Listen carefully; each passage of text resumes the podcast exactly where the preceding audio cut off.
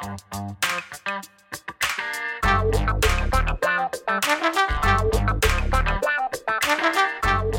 guys, Montel here, and thanks so much for tuning in to this special edition of Let's Be Blunt with Montel. And I'm so excited about today's show because this is the first time I'm going to be able to do the first ever cannabis year in review. That's a roundup of the developments and headlines relating to cannabis in 2021. And many had hoped that 2021 was going to be, you know, the record year for cannabis, with Democrats sweeping the 2020 elections and the industry was broadly optimistic on the legalization being within our reach. But those high hopes were very quickly tempered as the months went by and 2020 delivered a mixed bag of wins and a lot of losses. And here to join me are two of my favorite cannabis colleagues, Mike Glazer and Mary Jane Gibson, co hosts of the Cannabis podcast, Weed and Grub. Great to see you guys again. Thanks so much for being here, being part of the show today. Thank you so much. It's so good to see you. It's awesome to be here. It's so good to see you guys too. I'm so I'm so excited about just looking back and in retrospect at, at uh, you know 2021. I mean, I know Mary Jane, you were very instrumental in in uh, contributing to Leafly's roundup on cultivars and on different strains at the end of 2001, right?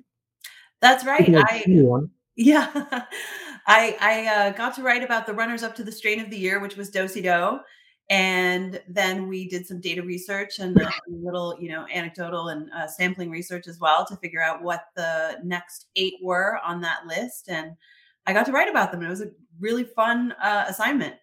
That's great. I mean that, that that's what we need to do is make sure we keep people up on the current trends and what's going on and you know what i'm hoping to do with this year in review is to go back and let people know that you know there's so much happened during 2021 absolutely crazy. You know i was watching uh, sanjay gupta special a couple days ago and i was taken aback like i always am at this craziness that and i love sanjay to death. I'm telling you i think he does really good work and he's part of the reason why i think cannabis has literally jumped into you know the conversation around a lot of dinner tables that it would not have been a conversation around However, he continues to bring these doctors on, these doctors who claim to be doctors on, who claim to be experts in cannabis, who don't even recognize the fact that when they make a statement like, well, we still need to have the proper amount of research, there's not enough research. I feel like reaching across and reaching right into that screen and smacking them upside the head and saying, do you understand that? You know, 2021 was a record year for scientific papers published on cannabis. And according to NORML, 3,800 of them were published in the first 11 months of 2021.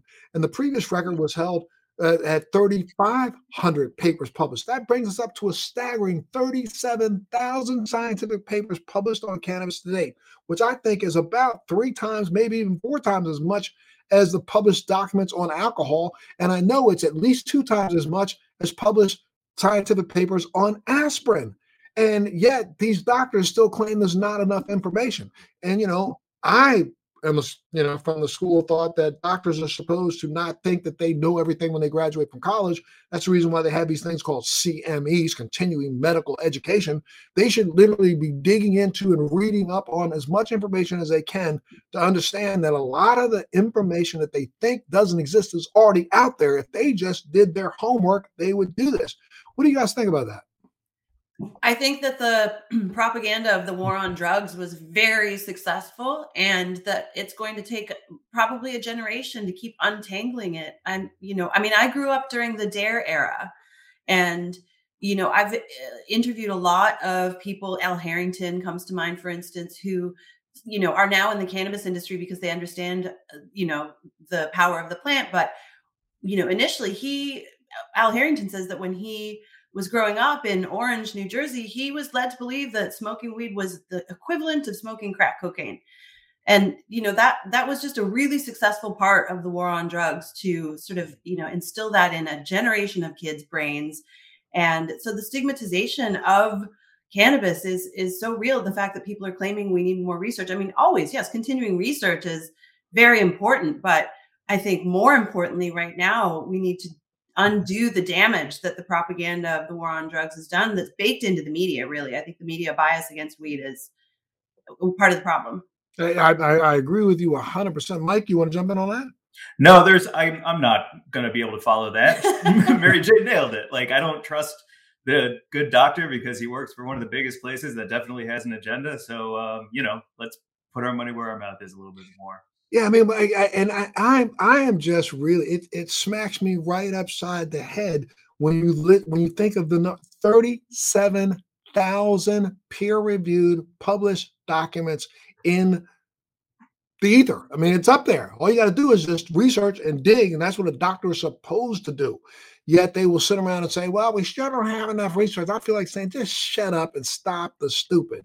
You know, yeah. and not only that, but also shut up and listen to the public. I mean, I think last year showed that you know, for the first time, we've reached a staggering Gallup poll says that there is 68% of this population believes in recreation, not recreational, adult use marijuana. You know, and I think that the numbers go between 85% and 89% when it comes to medical marijuana support, but 68%, that's a staggering number. Decades of research have come out of Israel and Germany and Canada and now the United States showing that the medical benefits of the plant are obviously inarguable and the adult use benefits as well. All all use really is medicinal no matter how you choose to use it. I mean, I I am not currently a medical cannabis patient. I have had a card in the past, but I currently just use uh, cannabis as adult use, you know, consumption here in California. That's still beneficial, and I think that it's it's backed up by science and by millions of people around the planet using cannabis every day, and they're trying to prove that it's a bad thing because they're so steeped in this propaganda that has been very successful for the last hundred years of criminalizing cannabis. And they've been hiding some of the information that I think is most important to us right now. I mean, when you look at, I think there's a paper, I remember reading a paper mm, a couple months ago that discussed the fact that they were finding that, you know, there are, you know, um, uh, chemical properties in uh, even the flavonoids of uh, cannabis that are a better anti-inflammatory than the inflammatories, anti-inflammatories being used right now currently to help control some of the ravages of COVID within the lungs. Yet you don't hear that said by anybody. Why? Because we're just afraid to say that we might have something that's as simple as cannabis that works better than the trash that they are charging you 20, 30, 40 times as much for. And so until big corporations can figure out how to abuse the populace, the populace by overpricing cannabis drugs, mm-hmm um, they're not going to be made available. Now, you know, when you think about corporations, now some of them have come out in support of cannabis. I mean, in June, Amazon changed its employee cannabis policy and announced public support for marijuana, um, uh, the for the Marijuana Opportunity Reinvestment Expungement Act, which is the MORE Act. And investors responded positively to this announcement by pushing its stock prices higher, realizing that the power of Amazon lobbying might mean for the industry and the momentum in the business regulations. The U.S. listed shares of Tilray surged 11.9% after the news. After that news, while Aurora Cannabis, you know, under ACB at the Nasdaq climbed 7.8%, and then Cronos Group, you know, they advanced 8.7%. And then in July, Apple, Apple reversed its policy banning cannabis-related apps from its app store, Ease, and parent companies. Now, you know, I mean, it, it, it seems now that corporate America is jumping on the bandwagon and saying that, you know, maybe we've been sitting in the wrong place here. But the fact that they are now stepping up, and you know, there are dozens of other, you know, cannabis websites and companies that have been added to the App Store, including Weedmaps and Leafly, and you know, the adoption of cannabis-friendly attitudes by corporations could sway, could sway some state and federal politicians. What do you guys think about that? Cream. It's cream, right? Cash rules everything around me. Like that's what that is. So I think the uh, terpenes were also being patented or trying to be patented by a lot of corporations, like Philip Morris or someone like that was trying to patent the like a specific terpene so that maybe they can get a royalty on it, so that every time that terpene is available, they get paid. Like, what a crazy time to live in. And I think it goes right back to the research where they're, they have research and data that will allow them to see how much money they can make and how they can do it. And then holding that data back from people who can make actual change in the world. It's a, it's a real capitalistic, mm, mm-hmm. uh, it's devastating to me, to be honest. I don't know how else to say it. I, I, you know, when you when you start thinking about the fact that they want to go after trying to patent terpenes, when we know that terpenes have been investigated, researched, and not just I'm not talking about just you know cannabis and hemp terpenes, but terpenes in in broccoli and spinach. This has been around for now almost 45, 50, no longer than that, 60 years. We've known about terpenes. So why didn't they try to you know, patent terpenes back then. No, they're going after it now because they see, you know, this green rush and they want to be a part of it. Yeah, I think I think Mike is right. Uh, you know, the money talks mm. and corporations mm-hmm. are seeing that, you know, somewhere like California, for instance, this year had a $31 billion surplus in cannabis taxes. People like former US Speaker of the House John Boehner have, you know, changed their tune and they're sitting on the board of cannabis companies because they understand the way that the green rush and the tide is turning is you know even though the price of cannabis has dropped and small farmers are suffering these big companies are still seeing a future in cannabis because the cannabis consumption isn't going to go down. And especially during covid it being an essential i think you know this year especially a lot of people really recognize the profit behind it. But I think you know that not only they've brought the profit behind human consumption, but they're starting to now finally figure out that hmm, I think something that uh, we've known for a long time really coming back. I, you know, wow, you can make clothing out of this. You can you can make batteries out of this. Wow, you can make it. It, it blows my mind that all of a sudden light bulbs are going off where those light bulbs should have been going off and should have stayed on for, for the last 100 to 200 years but now we're jumping on the bandwagon i'm I, i'm i'm well it's parachutes right? It's like parachutes. Like they're going to suck up all of our natural resources that are available oil and not make any changes. And then they have these parachutes like hemp once they can just pivot to something brand new and just continue to gobble up all of our resources while uh, not making any changes to the climate except for bad ones. Yeah, but I, I think what's happening though, we're also going to see, and I think this is what's going to really change the tide in a big way, is the fact that internationally, you know, Colombia, you know, uh, Brazil, uh, uh, Argentina, uh, South Africa, uh, all over the EU, Germany, Spain, Malta, all these other countries around the world, China. Like, come on, China's in the CBD production you know, market now. Now, I, I, I would venture to say that I, like a lot of people in this country, you know, are concerned. I would never consume a Chinese CBD product if you paid me, because I think that their, you know, uh, they, their track record on what they do, uh, especially environmental damage, you know, and the fact that you know we understand that the hemp plant and the cannabis plant is a plant that has the ability to leach toxins out of the, the soil you know, I don't think the Chinese are even thinking in the, that way. They would just go ahead and grow it anywhere, grow it right by a nuclear power plant if they could. You know what I mean? Um, but I think international pressure is going to pressure the U.S. and we saw big changes internationally in 2021, right? Yeah. yeah. Yeah, I think that, you know, looking at places like Canada, for instance, you know, it's evident that this, you know, the, I mean, these Canadian uh, investment companies, I think, have a lot of power behind the scenes. And you know, uh, Canada is, you know, I'm Canadian. I love Canada. It's a very friendly country, but there are also some big heavy hitter operators up there who are, I think, working to influence the global market because they can see the trend is that cannabis is the future. Absolutely. I mean, I'm, I'm, I'm for 100% disclosure. I'm involved right now with, you know, a company out of South Africa, and I'm also involved with a company that is publicly traded company out of Colombia that are making headway in, you know, not just consumption, human consumption cannabis, but making headway in things like plastics and and reaching into other areas where you know the world is is is starting to recognize that this plant has you know 2500 plus you know usages and you know we are going to sit on the sideline until those usages are already entrenched and try to see if we can go back and get ourselves a part of the global market, which I think may be too late. This is the first time I, I think that America has ever developed something that they're allowing somebody else to beat us to the punch with. That's awesome, though, man. Congratulations, because your heart's so in the right place, and I trust you. So that's exciting to hear.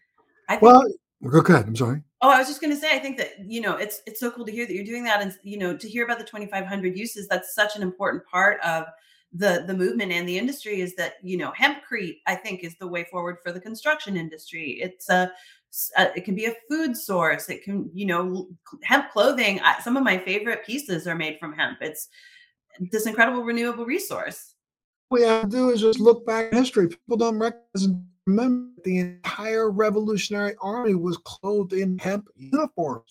You know the word canvas comes from cannabis you know, the fact that we had sails, we had ropes, we had tents, we had cover for wagons, all made from hemp. Why? Because we know its durability when it becomes wet and the fact that it doesn't mold and doesn't rot.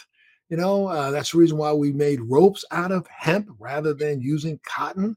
You know, people just are, it's just, and then, you know, I mean, the majority of Americans consumed at least two or three days a week some form of hemp seed protein porridge as one of their staple meals. So, you know, uh, why are we not feeding you know, the, the globes hungry using a seed that is so easy to produce? They got a plant that produces abundance of seeds, but we're not smart enough to think that through. Other places in the world are starting to think that through. It's I it gives me hope. Yeah, there you go. Well, you know, I think another thing that happened was the Olympics and, you know, Sha'Carri Richardson this summer, you know, the issue of athletes and cannabis, um, you know, struck a chord with uh, Olympic bound runner Shari, um, Sha'Carri Richardson when she was barred from competition after a drug test revealed that she had consumed cannabis in one of the states that it was legal to consume with. In the United States anti-doping agency decision prompted a more serious national conversation on what to do about athletes and the use and in states where it's legal. And then early in 2021, the UFC announced it would no longer punish athletes for testing positive for THC. And the announcement followed on the heels of a similar ruling in the NFL, which loosens its rules regarding cannabis. And when Major Base Major League Baseball decided to remove cannabis from its banned substance list, do you think that it's going to take, you know, America's greatest pastime to convince politicians to back the you know up and and just get off of this stick? Yeah, well, I so I've gone through Olympic drug testing. I trained at the Olympic training centers as a roller hockey goalie when roller hockey was being considered for the Summer Olympics. And so for the Pan American Games, where I won a gold medal with Team USA, I had to go through Olympic drug testing, and you're not allowed to take anything. Sudafed is iffy. Like you got to be careful. So on the Sha'Carri tip, um, she tested positive. They have rigorous testing. I'm not going to excuse that. But what I will excuse is that the Olympics were created in ancient Greece, and that doesn't mean their rules have to stay in ancient Greece. Like, update your rules, please. If anything, cannabis is much safer than a lot of the opioids and other ways to get pain relief out there and everybody else seems to be on board in the sports world. So the Olympics, who should be a leader in that space, are now so far behind that it's insulting and ridiculous. Insulting and ridiculous, and especially in the fact that she was using cannabis in a state that it is legal for medicinal use. So to turn around and be penalized for doing something that's legal in another place and then have all these people jump up on a jump. I, I, felt like again reaching into the TV screen and smacking somebody inside the head when you hear these guys. Wow, but she should have known better. I was like, shut up, shut up, really, really shut up we need this TV show, Montel, and it's just you going from channel to channel, smacking dumb people in the face. you know, if I'll do it as long as you give me one of them big old hands. You know, what I mean, so, you, know, you, see, you see the head go wow, wow, wow. yeah, I mean, I, I, that would be that would be cool. I'm telling that you, that would be great. You know, we we uh, had the opportunity to speak with Megan Rapinoe and her sister Rachel for our podcast this year, and it was amazing to talk to them both about their careers as a-list athletes who've traveled the world uh, and not having access to something that they know helps and so they've launched a cbd company uh, called mendi for athletes and for sports recovery and you know that's just the, the truth of it is that you know athletes should have access whether or not the IOC wants to grant athletes access to THC, at the very least, they should consider CBD as a, you know, like a sports salve, something for recovery. It's you know, that would be a good start. I, I am I really, you know, I I'm one of those that has been talking about this for quite a while now. You know, God bless again Sanjay Gupta for making the word CBD, the term something that people around America can talk about, you know, freely because there wasn't a lot of conversations about CBD before his first special. But he himself acknowledges the fact that he was wrong. We know for a fact that there are so many other cannabinoids. I mean, just the just the thought of CBDV and CBDA, excuse me, they are more powerful than CBD alone. Mm-hmm. And you know, uh, this idea that you know all of a sudden let's let's throw the devil THC under the bus. Stop. You know, I can also use THCA, and that would test me positive, but I've gotten no euphoria from using THCA. So stop. I want people to start recognizing the fact that you know your taxpayer dollars funded the research that identified the endocannabinoid system. Our taxpayer dollars funded the research that figured out that there's CB1, CB2 connectors, and those connectors are, you know, agonized by or antagonized by the our natural response to feeling of plant-based cannabinoids hitting our endocannabinoid system and making it produce its own cannabinoids you know? And those endocannabinoids anandamide and 2-AG are, are important components to our life. And you know we look at at at you know you, you look at the prevalence of autoimmune diseases and other diseases that seem to have started in you know this last century you know from 2037 on well the second we started outlawing something that was a part of our nature a part of what was in you know genetically built into us I think that's what we really got to start having a conversation about. So, you know, I, I, applaud the Olympic Committee if they were to say, you know, CBD is okay, but you know, you can't knock out all the other cannabinoids that have impact. Now, and we're going to get in an argument about, well, what should the ratio be? The ratio should be whatever I damn well want it to be. Yes. yes. Yes, right? I, I use uh, high CBD, low THC with a bit of CBN edibles for sleep, and it has changed my life. I mean, truly, I was, you know, I think like everyone on the planet, 2021 was a really hard year. And those edibles with that little bit of CBN, I, I had never really encountered that ratio before, but it, it just works. It works like I'm, you know, and it's plant medicine and I don't feel groggy the next morning and it's amazing and you may find that you know you add a little bit of extra extra doses of, of you know uh, terpene in there, and you might even get a bigger bang for your buck. You know what I mean? So I mean, I think that that again, those thirty-seven thousand peer-reviewed studied documents that are out there show some of this information and would probably you know help if people just started stop saying there's not enough information start saying find the information yeah Who's the guy who released all those documents? And now he's he had to flee. Julian Assange. Julius, we need a we right. Julian Assange. Absolutely, and we need to be able to put those in. I, mean, I, I wish that you know. Again, I, I was flipping the, the, channel last night or a couple nights ago, and I was going back and forth from Sanjay special to a particular dramatic series that I like, so I didn't want to miss that. So that, and I knew that you know, though I, I the the discussions that he was having were with a lot of families of children who are in need and are showing beneficial changes in their life from using cannabis. I knew before I even changed the channel to go see them that it was going to be filled with a lot of bullshit, also. but I knew it was because they can't but do it that way these days.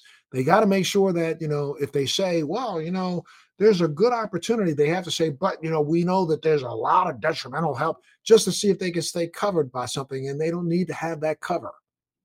Yeah, absolutely. Big agriculture, big pharma, the prison industrial complex. There are a lot of things at play behind these organizations that are claiming we need more research. Fear. Fear, propaganda. It's, you know, there's a lot of work that we still have to do to get people to understand that there is plenty of research on the side of cannabis being beneficial and and we're continuing to do more. And in order to do that the plant needs to be descheduled. So you know so everyone has access to be able to do your your own research if you want to grow your own at home and figure out what works for you and also lab testing and clinical trials.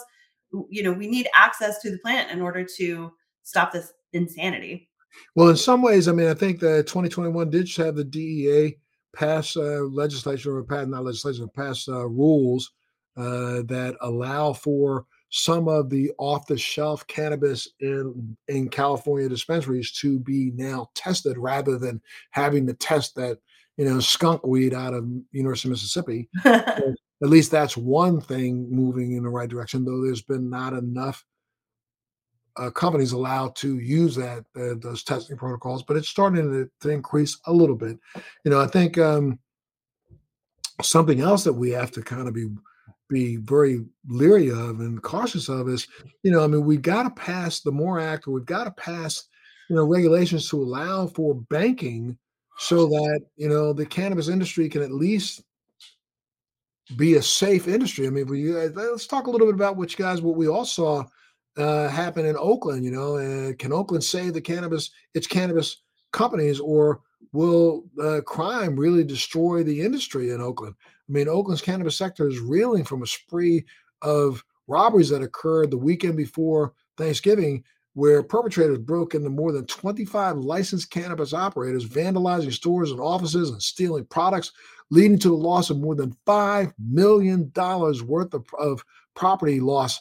And, you know, the Oakland police reported that, you know, they're down 60 sworn officers and unable to respond quickly.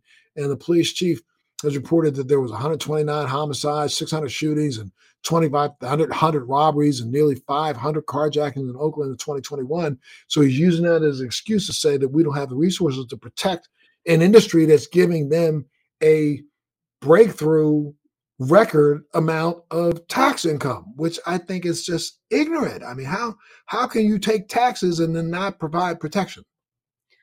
It's wild. I just interviewed one of the business owners who uh, was part of one of those smash and grabs, and the uh, perpetrators drove a car into the building and tried to drag a safe out.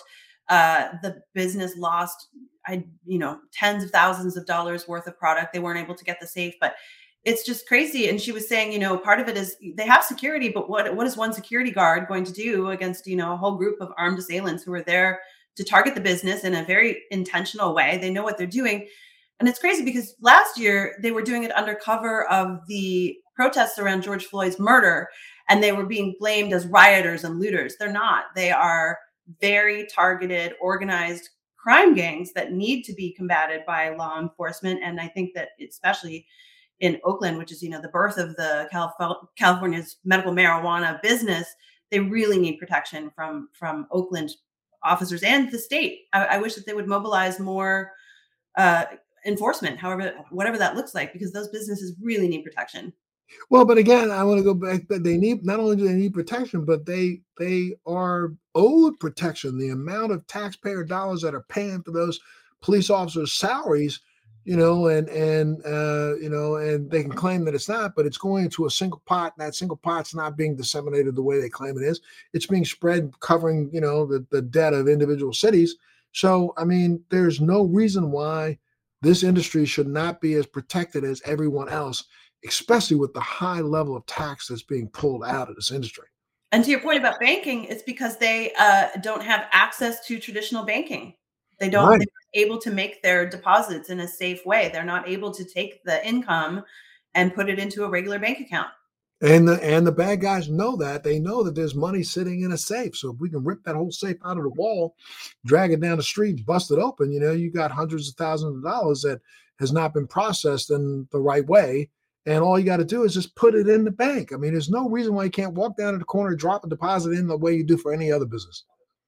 Agreed, but but I would say I just learned from Mary Jane about something called civil asset forfeiture. So those banking reform uh, bills need to protect against civil asset forfeiture too, because Mary Jane, correct me if I'm wrong, but that means the cops can just like go in with suspicion and grab your safety deposit box full of your belongings and walk away with them using suspicion of cannabis as a motive. Yeah, so that that also to me is ignorant. I mean, we need to ch- change the law from the ground up. And then you know when you when you you think about it, not only were they stealing cash, they were stealing product that then goes into the black market and gets resold anyway. Yeah. Right. Right. Yeah, Mike. Uh, there, was, there was a story that just recently happened here at a Beverly Hills safety deposit box company where a guy had put his life savings into the safety deposit box, thinking it would be safe there and the cops seized it, saying that he didn't make enough money to be able to have that amount of money and that it had to be linked to drugs. And he had to fight the FBI in court to prove that he had saved up that money. And they were accusing him because he had a side business selling bongs made out of liquor bottles. And so they said that that pointed to the fact that he was selling, you know, cannabis on the black market. He was not. His savings were legal. He got them back. The FBI had to admit that they were in the wrong. But it's crazy that you would put your money into a safety deposit box and still have it seized by the government just because of suspicion. Yeah, absolutely ignorant. In 2021, four states, that's Connecticut, New York, New Mexico, and Virginia, passed legal legislation to legalize marijuana for recreational purposes. And there are now 19 states plus the District of Columbia that have legalized the recreational use of cannabis. And other states um, consider legislation to legalize recreational cannabis this year. Um, the legislation is pending in Pennsylvania, Rhode Island, and Wisconsin. Uh, Florida, Hawaii, Minnesota, Nebraska, and North Dakota considered but have not passed legislation to legalize marijuana this year. And this year, there was activity in New Jersey and South Dakota following approved ballot measures to legalize recreational marijuana in 2020. And, you know, I mean, it, it seems to be going on and on. In 2020, New Jersey ballot measure required legislation to become official, and New Jersey passed legislation A21 earlier this year. So, what do you guys think that the trend's going to be in next year? Are you looking ahead to next year to see what might happen?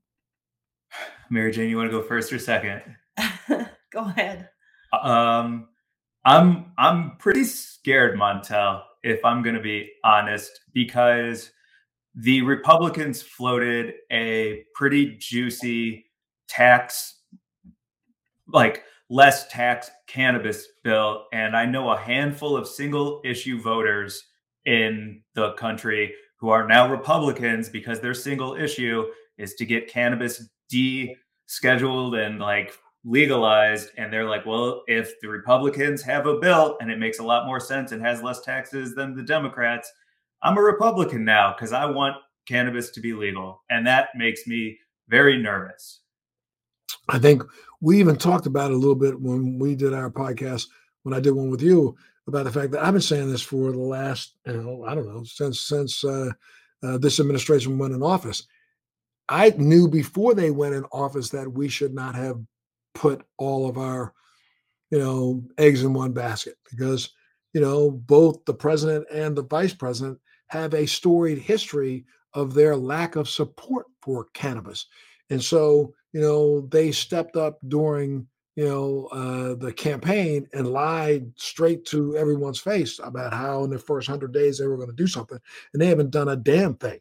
And you know, when we take a look at what they did do, you know, under Harris, I think there was more, you know, uh, nonviolent cannabis arrest in the state of California than it had been before her.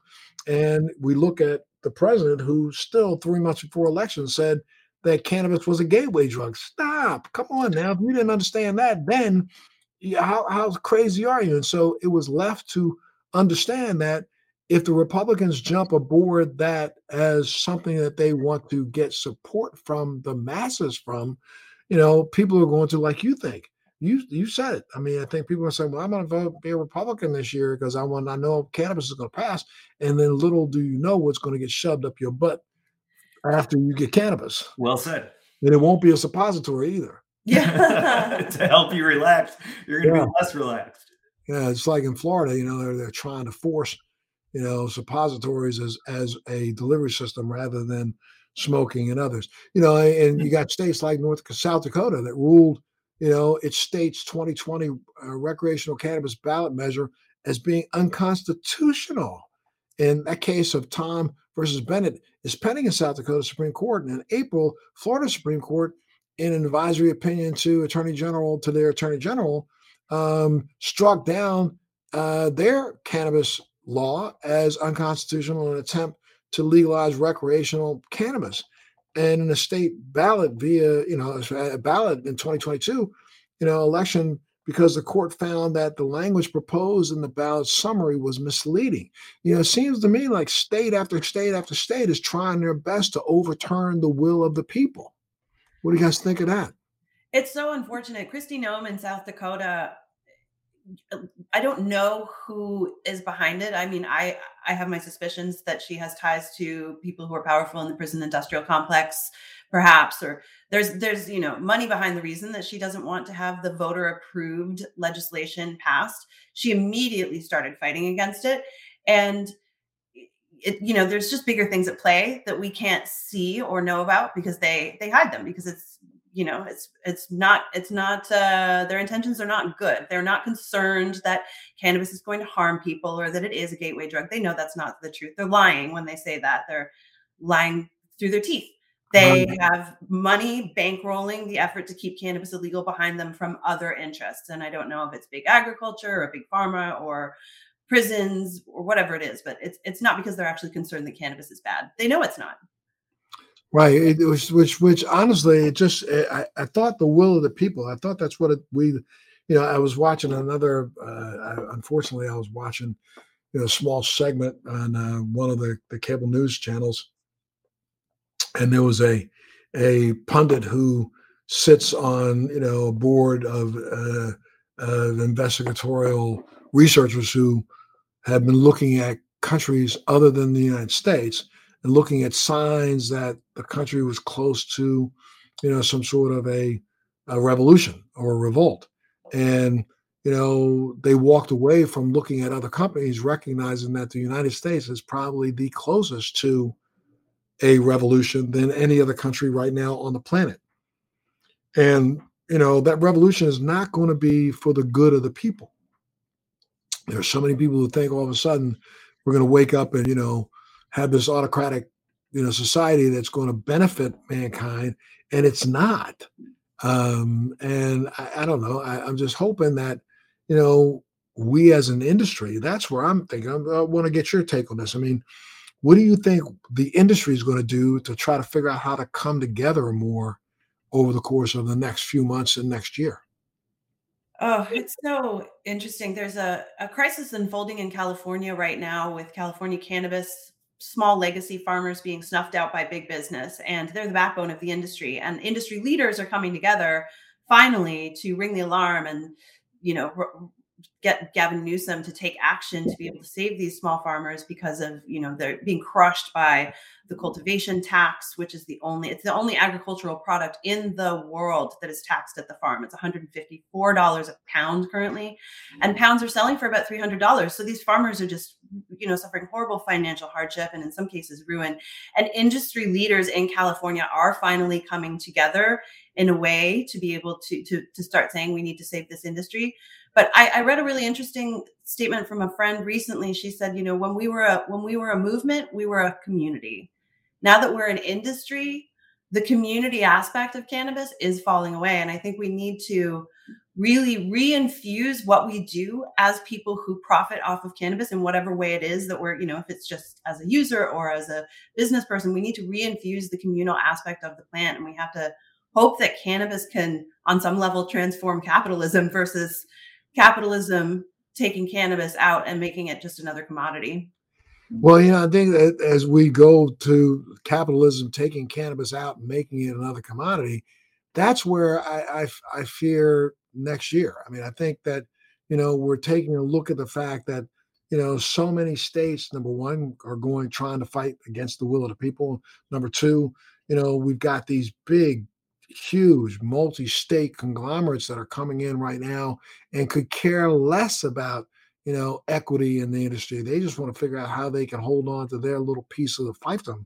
And you know by the time we turn around and blink you know cannabis like you just said as as we've known it is going to go back i think to a black market that is going to then you know uh, you know foster legislation and foster you know, organizations like the DEA to come down our head. I mean, it's like, and, but in some ways, what what pisses me off the most, excuse my mouth, is the fact that the industry is trying its damnedest to do itself as much harm as it possibly can. I, I got a question for you.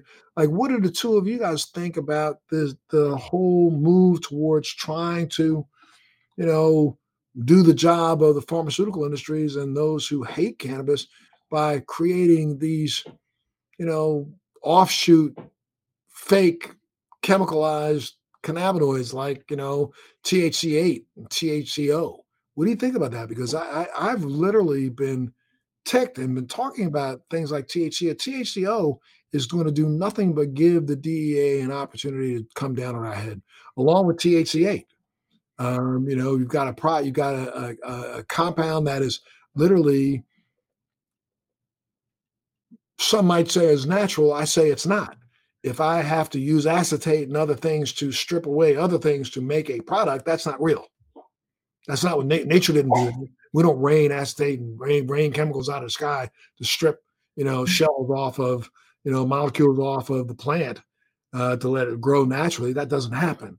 So to, and then like when it comes to THCO, to literally have a product that in some ways is being manufactured and it's all about the hand of the person who makes this. So you know the chemical usage is all about the individual who does this but there are some people who are pushing cbd back to thc then taking that thc and pushing it to mm. thc oh excuse me nature didn't do that. Mm. Right. What do you think about this? You know, I wrote a piece this year for Rolling Stone about a company that was sourcing Delta 9 from hemp. So they were finding a way to extract Delta 8 from hemp. And they were a company that came up making Delta 8, T- Delta 8 THC edibles. And then they found a way to actually extract Delta 9 and make them compliant under the Farm Bill with still that 0.3 THC threshold and they started shipping them around the country. So I think, you know, it was kind of interesting. They're lab tested and they're compliant, and I think they're above board. I think they're just some entrepreneurial souls who figured a way around the laws. But I think no matter what, there's people are always going to find a way, and it's you know the danger when it comes to synthetic cannabinoids is when they are manufacturing things like K2 and spice that are putting people in the hospital. Um, but I think, well, I mean, I think you got to look at THCO as being a K2 or a spice. I'm so mm-hmm. sorry. I don't, I don't buy it as being, you know, it's just like this new, this new process that they found out of Israel where they're using bioreactors and creating cannabinoids out of thin air. And, you know, uh, uh, that's not natural. And, you know, the same way we, it took us five years or 10 years to figure out that, you know, the, the Delta 9 that was uh, uh, uh, created for Marinol doesn't hit the uh, CB1 connectors the same way. This trash will not hit our connectors the same way. And I think at the end of the day, it'll be another year from now where somebody's going to have one of those experiences like they jump off the top of a car or something. And that just gives the DEA a reason to come down on this industry's head. Yeah, I agree. I also think that it goes back to what we were just talking about before this, where there needs to be room for everyone. There needs to be room for big business and there needs to be room for small business because then things like like Spice don't have the room that they have now because we need McDonald's so that everyone can get a hamburger. But then we all know that the best hamburger is the shop down the street from you, which would be the small business where you can get great cannabis at maybe a little bit more of an expensive price, but you know you're getting a great hamburger, I guess, in this example. um, and that allows these play these people who are muddling around with things like THCO, um, they don't get the volume, they don't get the like chatter that they get now because there's other access to other things, and those fall by the wayside.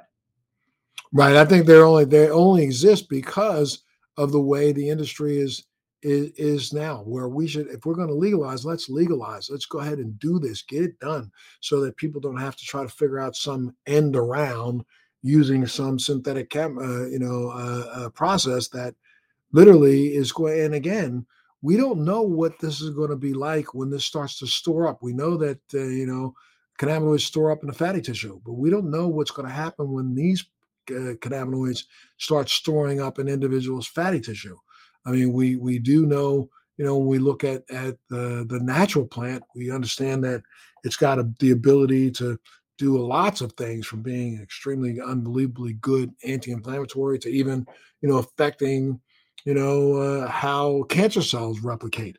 Do we think that these synthetic pushed cannabinoids will have the same effect? I just don't get it. And, you know, I mean, I think the argument is out all over the country in every single state. Where now, you know, we, we've we've uh, put together another playing field, another battlefield where, you know, um, different states are trying to figure out whether or not to outlaw the reimbursement of cannabis as a medicine when it comes to reimbursing people under their health care. And I, I, I, it's it's crazy, but I think going back to what Mary Jane said this is generational. I mean, we got we got a whole generation that's got to die off before um, I think we make headway. I agree. There's a lot of good stuff happening, you know, with with the medical cannabis movement still i think that people aren't necessarily seeing because they're sort of eclipsed by all of the big industry news but we are making our pathway forward as a medical cannabis movement still and i think that you know the more seniors especially who are re-educated and and come online with the normalization and destigmatization use of cannabis for all of the things you know sleep back pain anxiety depression any any of the things that especially during covid so many people are suffering from that medical use will will continue to move forward towards acceptance and then you know hopefully companies will see that they need to consider it exactly that you know another another tool in your medicine cabinet absolutely absolutely well you know i, I think that we're we will finally i mean they've recognized cannabis as being a almost a geriatric drug in israel since back in 2010 mm-hmm. so hopefully, you know, if things run the way they have been running, it's like 10 years later, we finally start to catch up.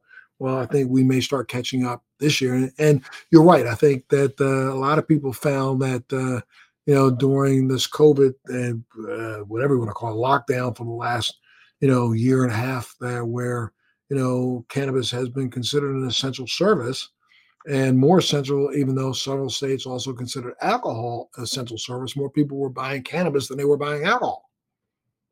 Yeah. But you know, I think people were using alcohol as medication during this lockdown as well. I I have no judgment on someone who has a couple of glasses of wine at the end of the day to ease their you know anxiety or whatever it is that I think the the judgment of people against use of any substance is part of what we have to untangle. You know, the reality is that the world is in a mental health crisis and we do what we do to get through. And for some people, that looks like a glass of wine, and for some people, that looks like eating a five milligram edible and watching a great movie. right, absolutely, absolutely. Well, I mean, what do you think? And again, I've asked it a couple times, but what, what do you think is going to happen in the next year? Do you think the next year will be as good as we'd like it to be? Uh, I think it is if we tag Cory Booker and Chuck Schumer in this episode so that we can get you, Montel, and Mary Jane in some policy meetings to let our uh, government officials know what's up because between the two of you, I think that they uh, they could use a little help. well, you know, I got to tell you, I've, I've, had someone reach out to me in the last couple of weeks suggesting that uh, they wanted to put a meeting together with me and Cory Booker. So if I uh, get that yeah, meeting, yeah. then I'll reach out to you without a doubt. And I don't know, do you guys know anything about? Um, you know, Redman uh, has put together and helped to uh, get a federally registered national party called the NCP, the National yeah. Cannabis Party. Heard about that? Yes, we were actually at the National Cannabis Festival in DC at the end of August, and Redman and Method Man performed a banger of a set, and then announced the uh, the party. And I think that that's that's the biggest part of what we need to do next year is make sure that everyone is activated to vote to campaign for the candidates that they're supporting to just be incredible. I know it's exhausting. Everyone is so tired, but we need now to be more politically active than ever, not less. So I hope that everyone will use their influence and their voices to vote for those pro cannabis candidates. Well, you know, it's a, a, a, such a been such a great honor. Uh, they just asked me. I am now the chairman of the board for the National Cannabis Party, and intend wow. to to do as much as I possibly can to help you know, get down to Washington D.C. and and you know get people thinking in the right direction, not only voting but thinking about cannabis as a platform, you know that that we want to have politicians speak out about. And uh, you know, I don't care about their party, though I should be caring about their party because I'm I'm so fearful of what the Republican Party will do to us as a nation. Um, you know, I want to I want to support the National Cannabis Party and ensure that we get whoever comes to the table to support our initiatives. And you know, at the end of the day, you know, we we get both Republicans and Democrats at the table at the same time. We'll have a kinder, gentler nation, I believe. Absolutely. And congratulations. And would love to be able to help any way I can. That's fantastic. Absolutely. Well, we'll reach out to you as we're moving things forward. I definitely will reach out to the two of you to and hopefully you'll talk a little bit more about it on your podcast. And one more time, give out the podcast and where people can go to find you. We are Weed and Grub across all platforms. We're available everywhere you get your podcasts from iTunes to Spotify and everywhere else. And we're at Weed and Grub on Instagram. And if anyone wants to email us with topics that they would like to hear covered, our email is uh, wg at weedandgrub.com. And check out uh, Sketchfest in San Francisco. If you're in the San Francisco area, we are doing a live show at Sketchfest on the 23rd of January. That's a Sunday at 4 p.m. We have some amazing stand up comedians, a lot of free gifts. Ha ha ha. And uh, and some really good food. So we'll leave it at that. So if you're in San Francisco, come through. If I'm there, I'll definitely come through. Mike Glazer and Mary Jane Gibson, thank you so much for being a part of our year end review for Let's Be Blunt. And I know that our viewers are going to be really, really happy and, and, and interested in everything you've had to say. And I thank you guys for being a part of the show.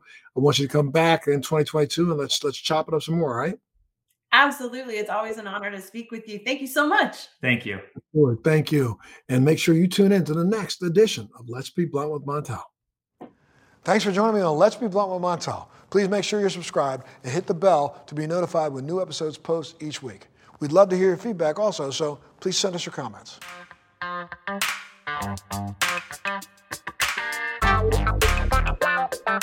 you.